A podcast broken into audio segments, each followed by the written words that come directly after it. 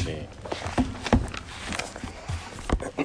Suntem cu un grup uh, ceva mai mic în această dimineață. Uh, Asta e bine, se potrivește puțin cu tonul și cu gândurile din, uh, din predica mea.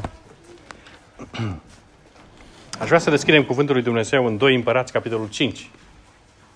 2 Împărați, capitolul 5 și vom citi o, despre istoria lui Naaman, foarte bine cunoscută, nu? Încă de când suntem mici, creștem cu istoria aceasta, o cunoaștem.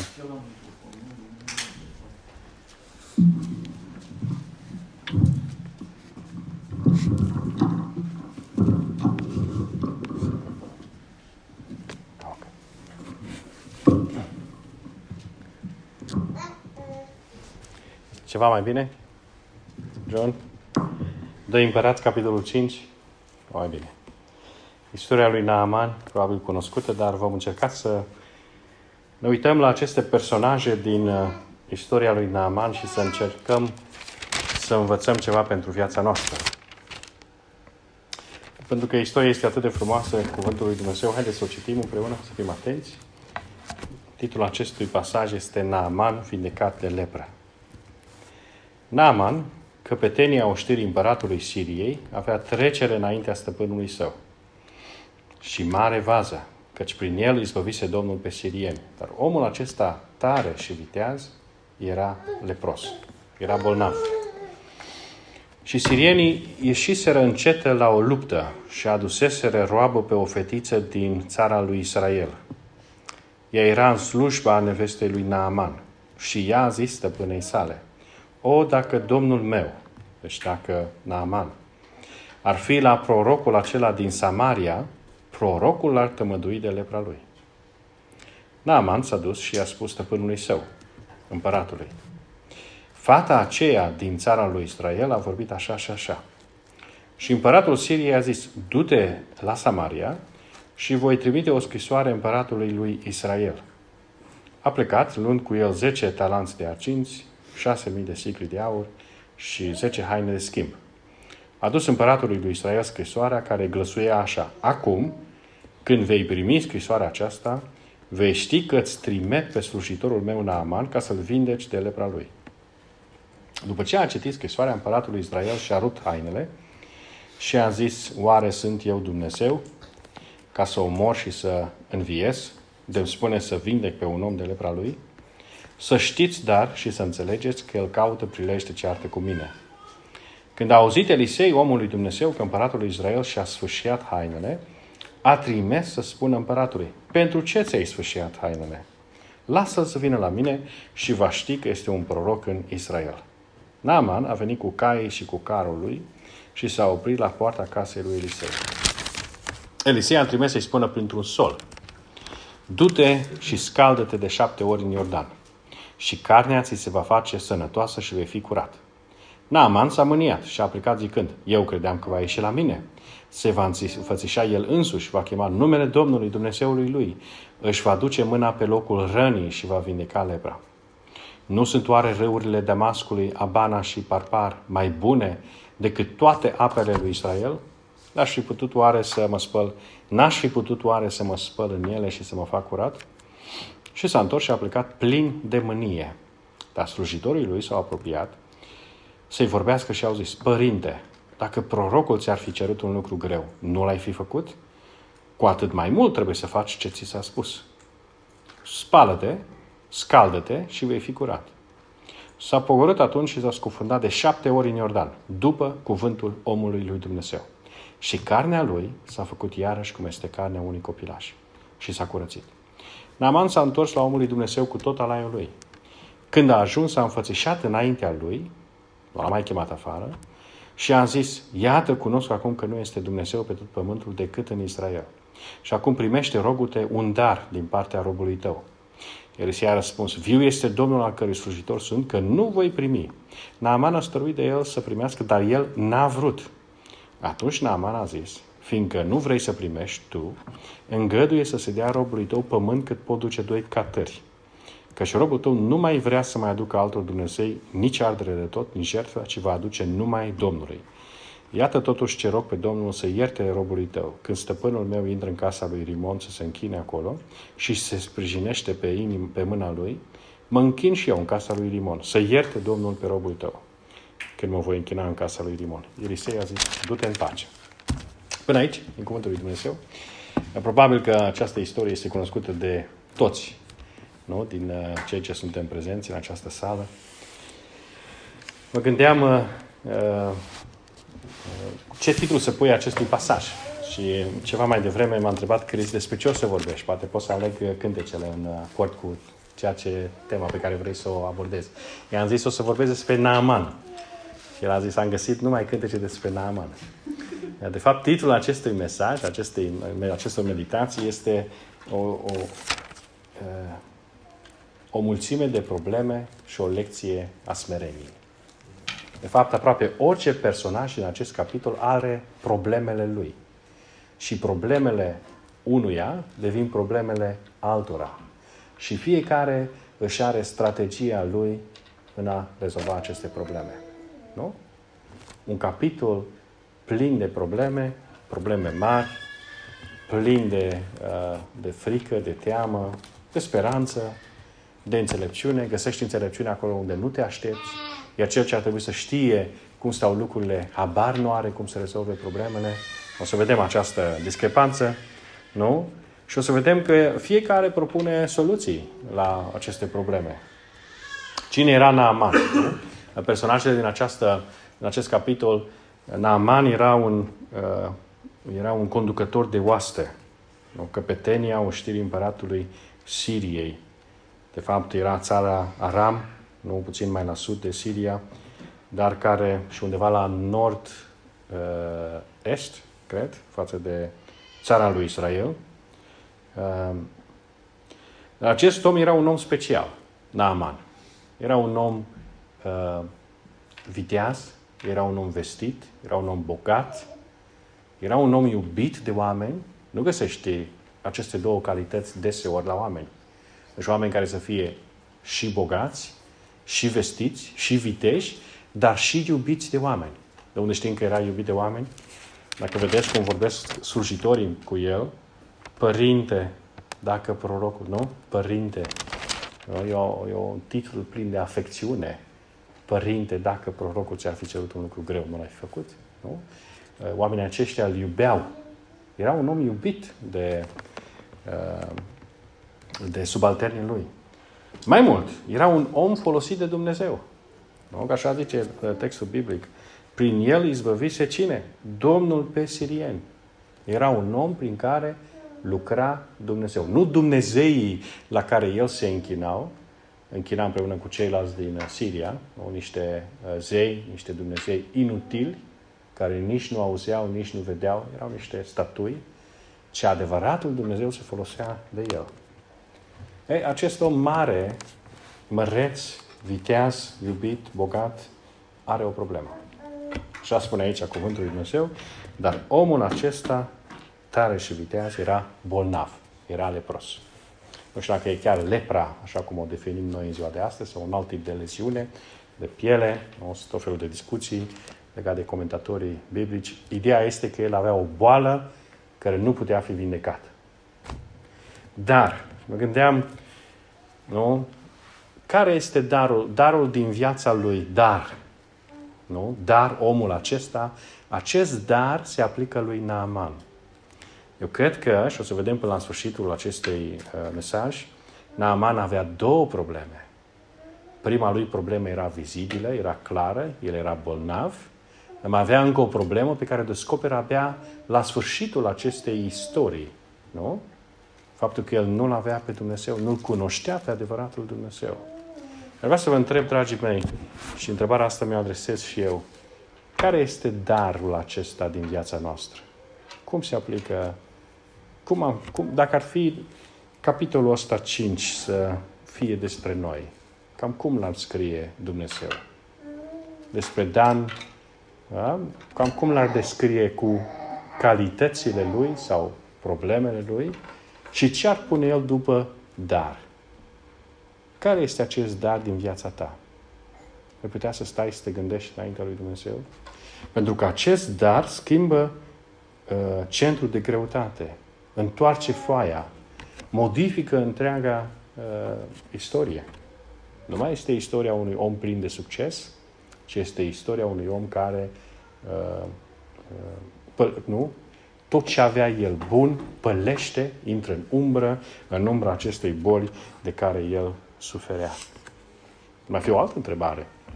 Dacă ar fi să ne evaluăm noi viața, ce credem noi că ne lipsește? Ce credem noi că ar trebui să rezolvăm în viața noastră ca să rezolvăm acest dar? Pentru Naaman lucrurile erau clare. Vreau să mă vindec de boala mea. Dar tu, dar eu, care e darul acesta?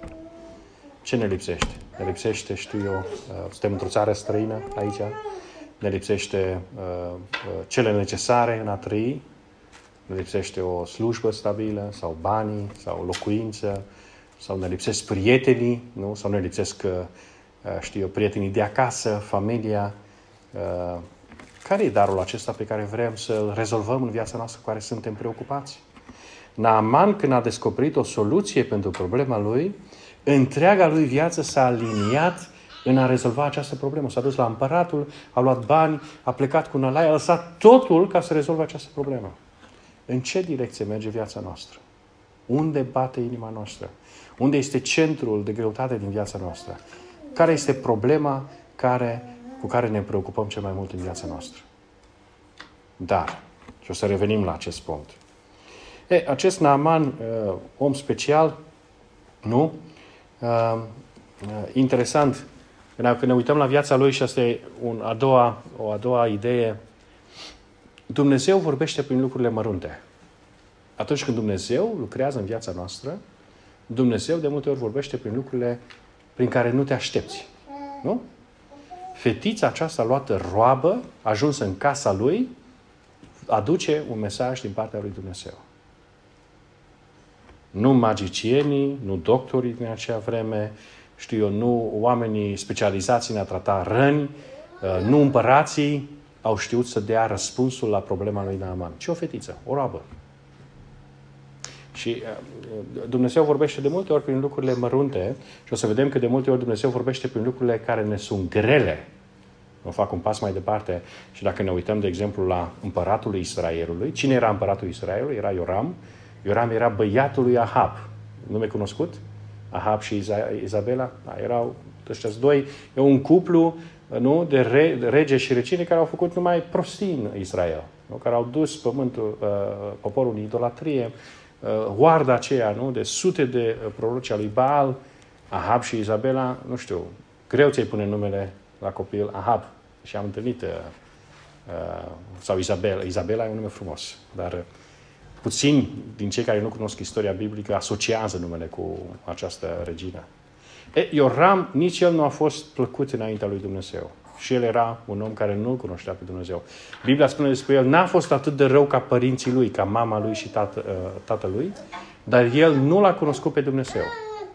E, Ioram era un om uh, necredincios, care nu cunoștea pe Dumnezeu, era un om uh, emoțional, nu? în momentul în care apare problema în viața lui, împăratul uh, Siriei îi trimite scrisoarea și spune când vezi scrisoarea asta trebuie să-l vindeci pe slujitorul meu, el se panichează, își rupe hainele, ceea ce în mod normal nu avea voie să-și facă.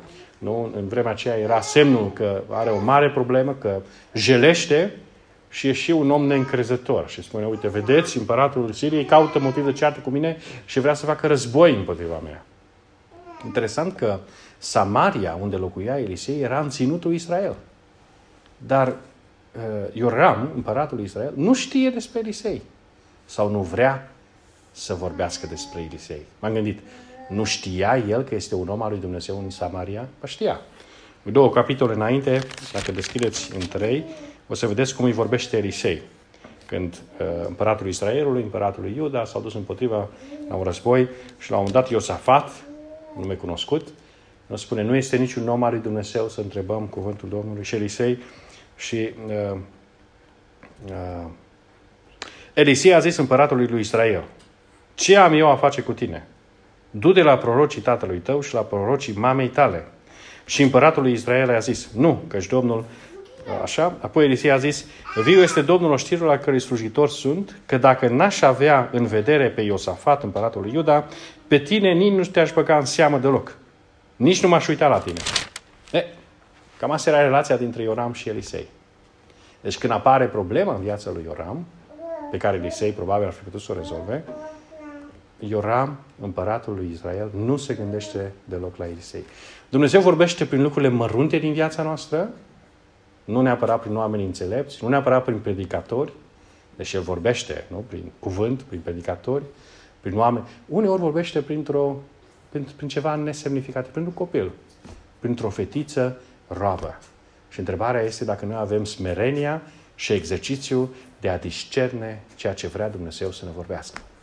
Uneori Dumnezeu vorbește în întâlniri mari, publice, puternice, nu pline de oameni care uh, sunt plini de dorința de a-L căuta pe Dumnezeu, cu o muzică și o atmosferă cerească, foarte emoțională, dar și cerească, iar alte ori Dumnezeu poate să vorbească și să transforme o viață într-o duminică de dimineață ca asta. Și nu neapărat prin cuvântul pe care eu îl rostesc acum, ci prin altceva mărunt de aici. Prin atitudinea unui copil față de un alt copil. Să fie lucrarea lui Dumnezeu în viața noastră. Dar mai mult, nu vorbim despre relația dintre Ioram și Elisei, de multe ori Dumnezeu ne vorbește prin lucruri care ne sunt dificile. Ioram, Dumnezeu ne vorbește, a zice eu, nu? Parafrazez sau Dumnezeu ne vorbește prin oamenii pe care nu putem să iertăm. Acolo era o problemă de relație între Ioram și Elisei.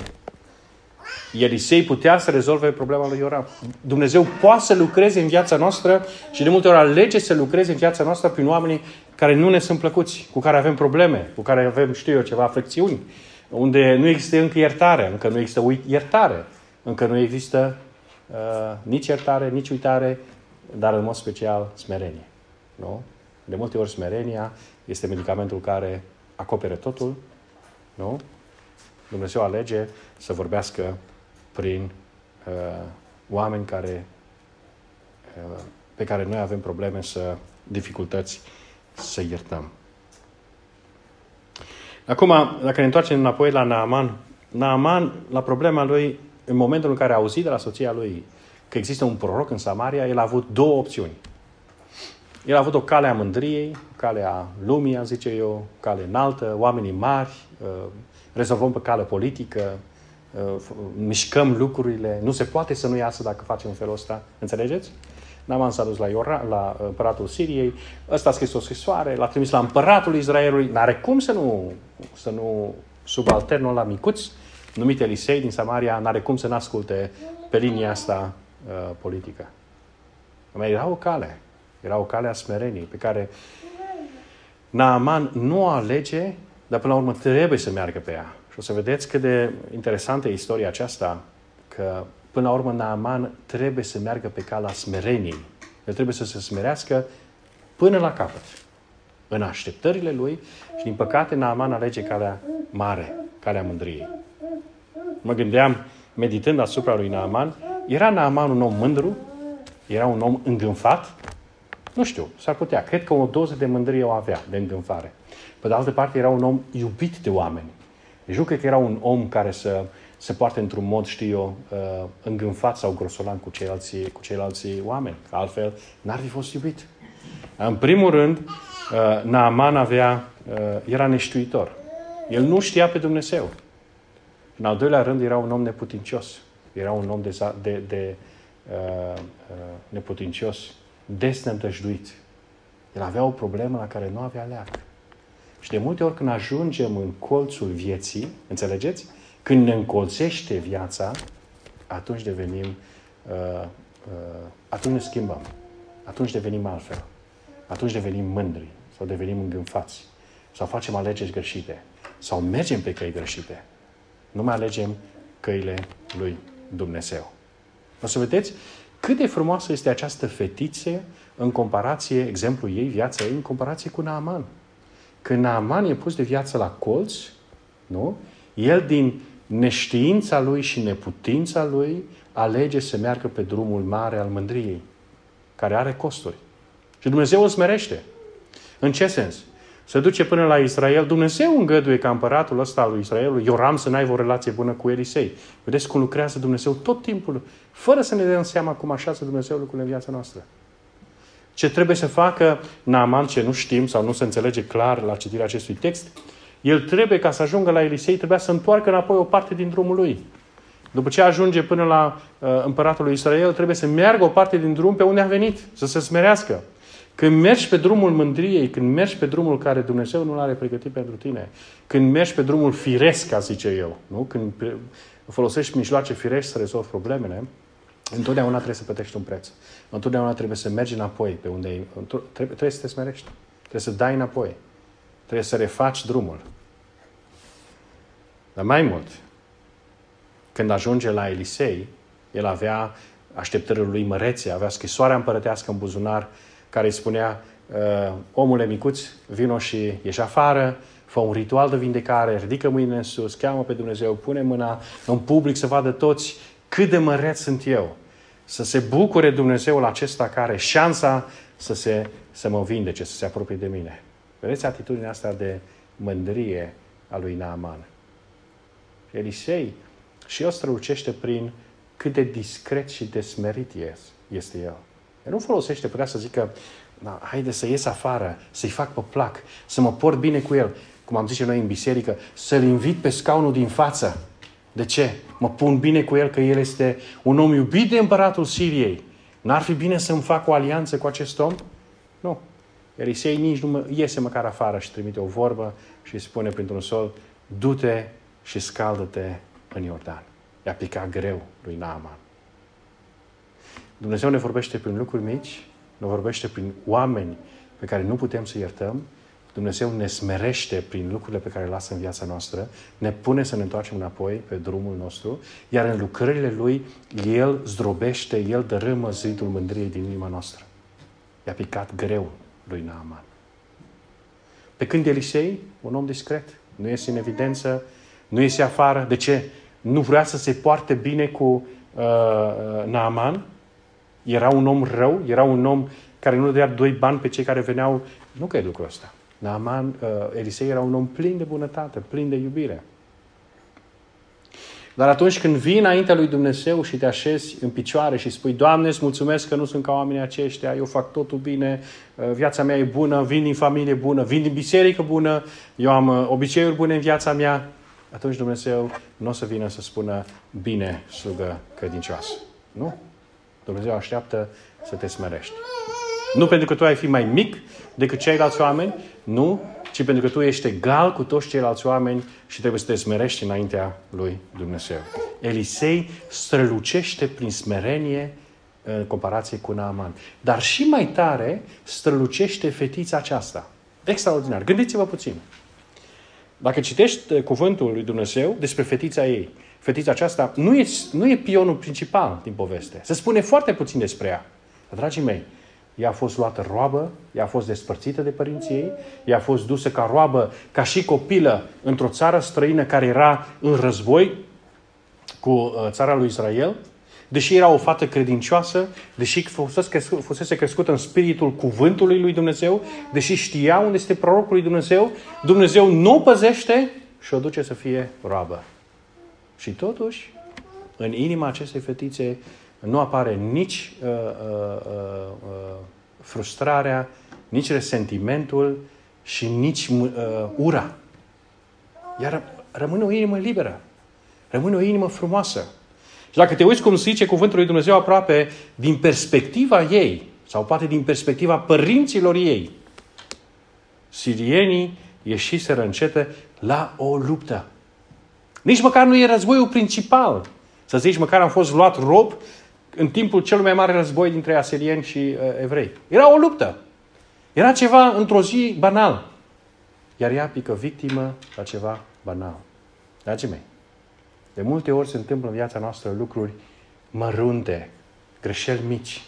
O luptă care au și lucrurile acestea aduc la consecințe mari, negative, probleme mari în viața noastră. O clipă de neatenție, un accident și rămâi poate paralizat sau să schimbă viața ta sau pleci în veșnicie, nu? Cum ne-a rugat pentru fata aceasta, Andreea, nu? care e încă în spital. o neatenție mică, o luptă mică. Dar inima ei rămâne curată. Mai mult, aici gândul acesta m-a uh, cercetat uh, uh, foarte mult. Fetița aceasta este dusă roabă în altă țară. Ea nu-și pierde identitatea. Dragul meu, cum e cu mine și cu tine? Suntem de un an, de 5, de 10, de 15, fiecare uh, la rândul lui. În Olanda.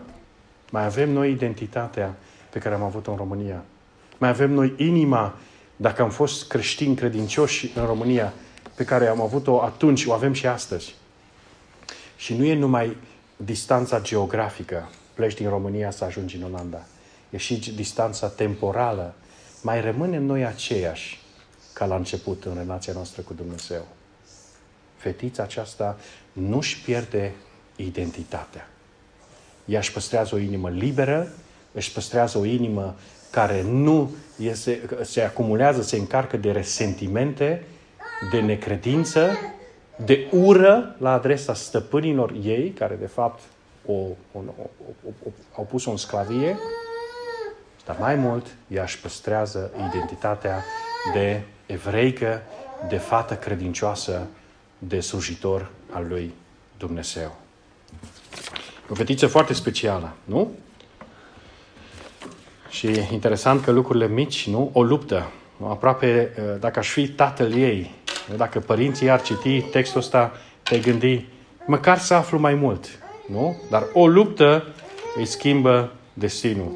Și și interesant că după ce ea își face slujba de a aduce mesajul și a spune, o, dacă ar fi Naaman la prorocul din Samaria, ar fi vindecat de lepra lui. Mai departe nu mai auzi nimic despre fetița asta. Cine e? Unde a ajuns? A rămas roabă, s-a întors înapoi, a fost eliberată, a fost recompensată de Naaman. Probabil, nu, doar nu știm. Nu știm ce s-a întâmplat cu ea. De multe ori Dumnezeu lucrează în viața noastră sau ne folosește pentru a-i binecuvânta pe alții fără ca noi să primim răsplata. Atâta vreme cât te aștepți la răsplată, deja ești pe drumul lui Gehazi. N-am citit despre el. Nu mai ești pe drumul acestei fetițe credincioase sau pe drumul lui uh, uh, Elisei. Nu? A merge mai departe, nu? Gehazi a uitat că trăiește în prezența lui Dumnezeu.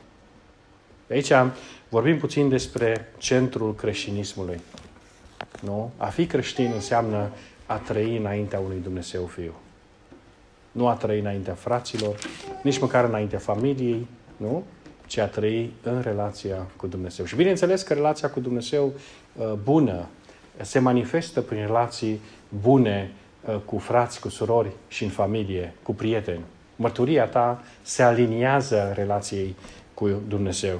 Dar acest Gehazi a uitat că trăiește în prezența lui Dumnezeu. De fapt, în tot acest text, interesant, dragii mei, cel ce lipsește cel mai mult, cel ce strălucește cel mai mult prin smerenie, prin discreție, este Dumnezeu. Dumnezeu coordonează totul. Într-un mod care nu poți să-l înțelegi, abia la sfârșit îl înțelegi. De exemplu, pe Naaman e vindecat, se întoarce înapoi și înțelegi că Dumnezeu a avut un scop în viața lui, dar sunt lăsate și lucruri neîncheiate, cum ar fi destinul fetiței. Ce s-a întâmplat cu ea? Cum ar fi Gehazi, care a fost pedepsit până la sfârșitul vieții lui. Dacă nu greșesc, mi se pare că și urmașii lui au fost pedepsiți. Nu? Datorită... Uh, uh, da. Lepra lui Naaman se va lipi de tine și de sămânța ta pentru totdeauna. Nu? Acest Gehazi nu? Dar Dumnezeu strălucește prin faptul că El este, rămâne mic, rămâne în umbră, rămâne în spate, deși El gestionează, El lucrează, El coordonează toate lucrurile din acest capitol. Nu? Dar, dragii mei, Gehazi a uitat că trăiește în fața unui Dumnezeu viu. Gehazi a uitat că dacă Elisei rămâne în casă, Dumnezeu este afară pe drum, pe drumul care mergea Naaman. Cum suntem noi? Uităm noi lucrul ăsta? Realitatea este că trăim înaintea lui Dumnezeu. Realitatea este că Dumnezeu uh, uh, uh, ne vede, ne binecuvântează sau ne cercetează sau ne folosește chiar și atunci când ne depărtăm de El. Naaman a fost folosit de Dumnezeu pe când el nici măcar nu știa că există un Dumnezeu al lui Israel. Întrebarea mea pentru tine, cum trăiești tu în fața acestui Dumnezeu Fiu? Un Dumnezeu care nu e prezent numai aici, la întâlnirea noastră, în cântecele noastre, în rugăciunile noastre, ci e prezent și luni, și marți, și dimineața, și seara, și noaptea, și la servici, și acasă, și pe stradă, și acolo unde e singur, și acolo unde e și cu ceilalți. Dumnezeu este prezent și El vede toate lucrurile din viața ta. Nu? A merge mai departe și să vedem la acest dar. Și mă apropii de încheierea acestei meditații din partea mea.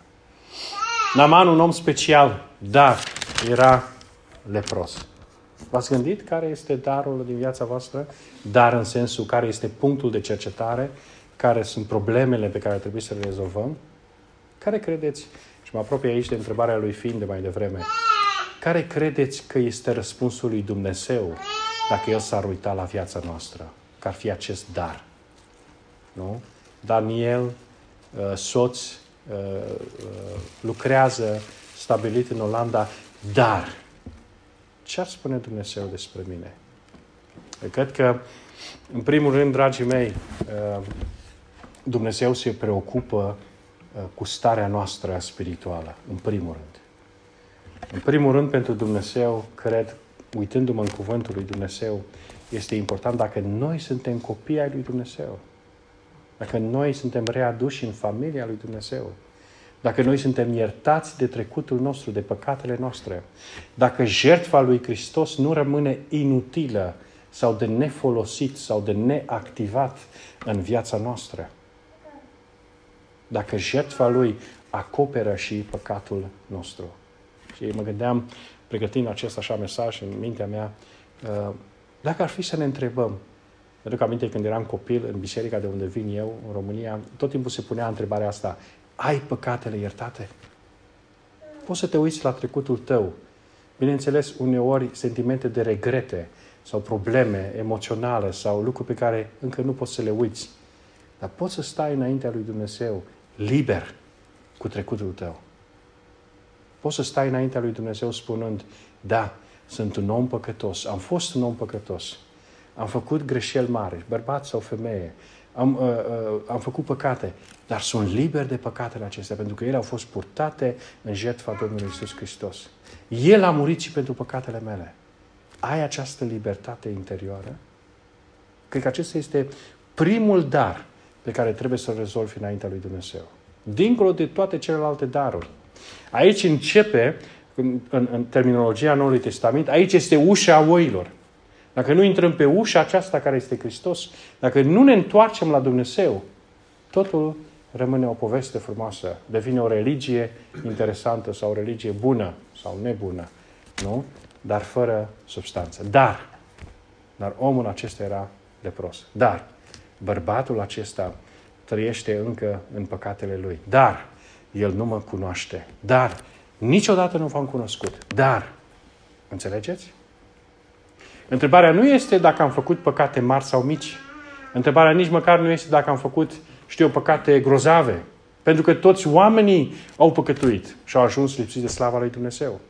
Întrebarea este, am venit noi, am ajuns noi în punctul acesta al smereniei, nu? În fața apei Iordanului, asemenea lui Naaman. Ne-am dezbrăcat noi acolo, că asta trebuia să facă Naaman. Să se dezbrace de armâna lui strălucitoare, de armâna lui de capitan de oști în prezența oștirilor lui. Să-și dea jos până și, știu eu, uh, uh, uh, roba de dedesubt și să vadă, tot să vadă cât de bolnav era el. Și să intre în apa Iordanului. Nu? Asta este era momentul smereniei lui. Momentul în care el se distanța de calea aceea mândriei care rezolva lucrurile la nivelul împăraților. Momentul în care el se pleacă și spune, nu aștept să vină Elisei la mine să spună degetul pe rana mea. Mă plec eu în fața lui Elisei, ascult eu de cuvântul lui. Mă plec eu și mă bag în apa Iordanului, deși apa asta poate este mai uh, proastă decât apele pe care le avem noi în uh, Siria. Mă smeresc înaintea lui Dumnezeu. Cred că ăsta este punctul pe care noi ca oameni trebuie să-l atingem și în care trebuie să rămânem pentru a intra într-o relație cu Dumnezeu. Doamne, sunt un om păcătos. Doamne, sunt o femeie păcătoasă. Dar cred că Domnul Isus Hristos a murit și pentru mine.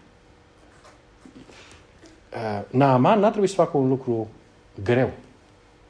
În iertarea noastră nu trebuie să facem lucruri În iertarea noastră, noi trebuie să ne pocăim, să ne plecăm înaintea lui Hristos, să-L primim pe El, să primim jertfa Lui. Și atunci începe drumul minunii, în care carnea noastră se face ca a unui copilaș, în care cugerul nostru este curățat.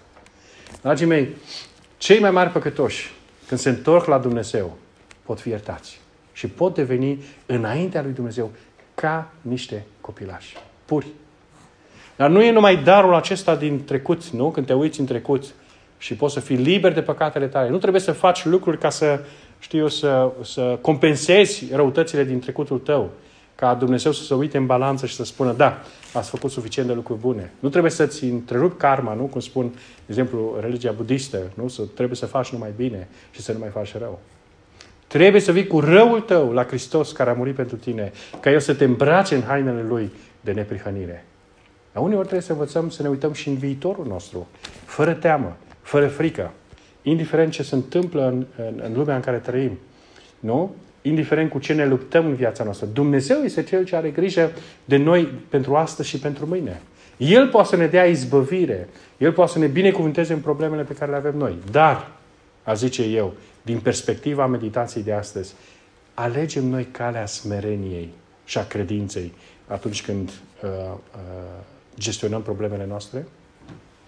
Cum ar fi fost Naaman să se ducă la fetița aceea și să zică, unde e prorocul acela? Ia-mă de mână, du-mă la el. Fără să vină îmbrăcat în slavă, fără să vină cu uh, scrisori care să poruncească, înțelegeți? Să vină pe o cale a smereniei la profetul lui Dumnezeu și se spune, te rog, ajută-mă. Nu? Cred că de asta avea nevoie Naaman. În cele din urmă, dragii mei, în cele din urmă, Naaman descoperă darul din viața lui. Problema lui nu era că era un om bolnav, deși era o problemă mare. Problema mea nu este că, știu eu, uh, nu am prieteni cu mine, că nu mă înțeleg cu oamenii, că nu am un serviciu stabil, o locuință stabilă, deși toate aceste lucruri sunt probleme în viața noastră ca oameni.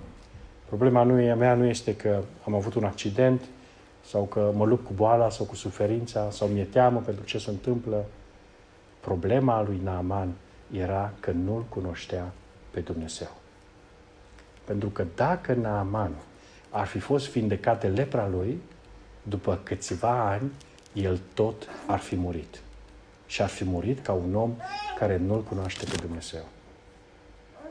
Dragii mei, îl cunoaștem noi pe Dumnezeu în felul acesta, prin Iisus Hristos. Anul acesta am făcut 43 de ani. Vorbeam acum ceva timp cu mama mea la telefon. Și are 66, 7, cam așa. Tu știi mai bine, nu? și ea spunea, mă simt tânără. Nu vine să cred că am vârsta asta. Realizez că am vârsta asta atunci când vă văd pe voi. Noi suntem trei frați și o soră. Că sunteți bărbați, că aveți familie, că aveți copii. Îmi dau seama ce vârstă am și eu. E, eu înțeleg foarte bine că acela sentiment îl am și eu. Viața trece într-o clipă.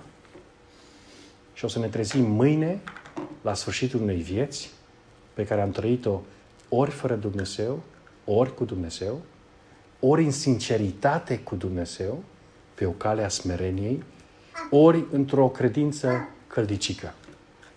Domnul să ne dea har, să înțelegem, știu o vremelnicie a vieții noastre. Domnul să ne dea har să punem preț pe relația cu Dumnezeu, pe cuvântul lui Dumnezeu, pe relația cu frați și cu surori în biserică. Și Domnul să ne binecuvânteze și în viața noastră pământească, ca soți, ca soții, ca mame, ca tați, copii, rolurile pe care noi le avem, ca și angajatori, ca și angajați, nu? În ambele feluri. Domnul să ne binecuvânteze în toate felurile, așa cum citea uh, uh fi mai devreme din capitolul din Deuteronom.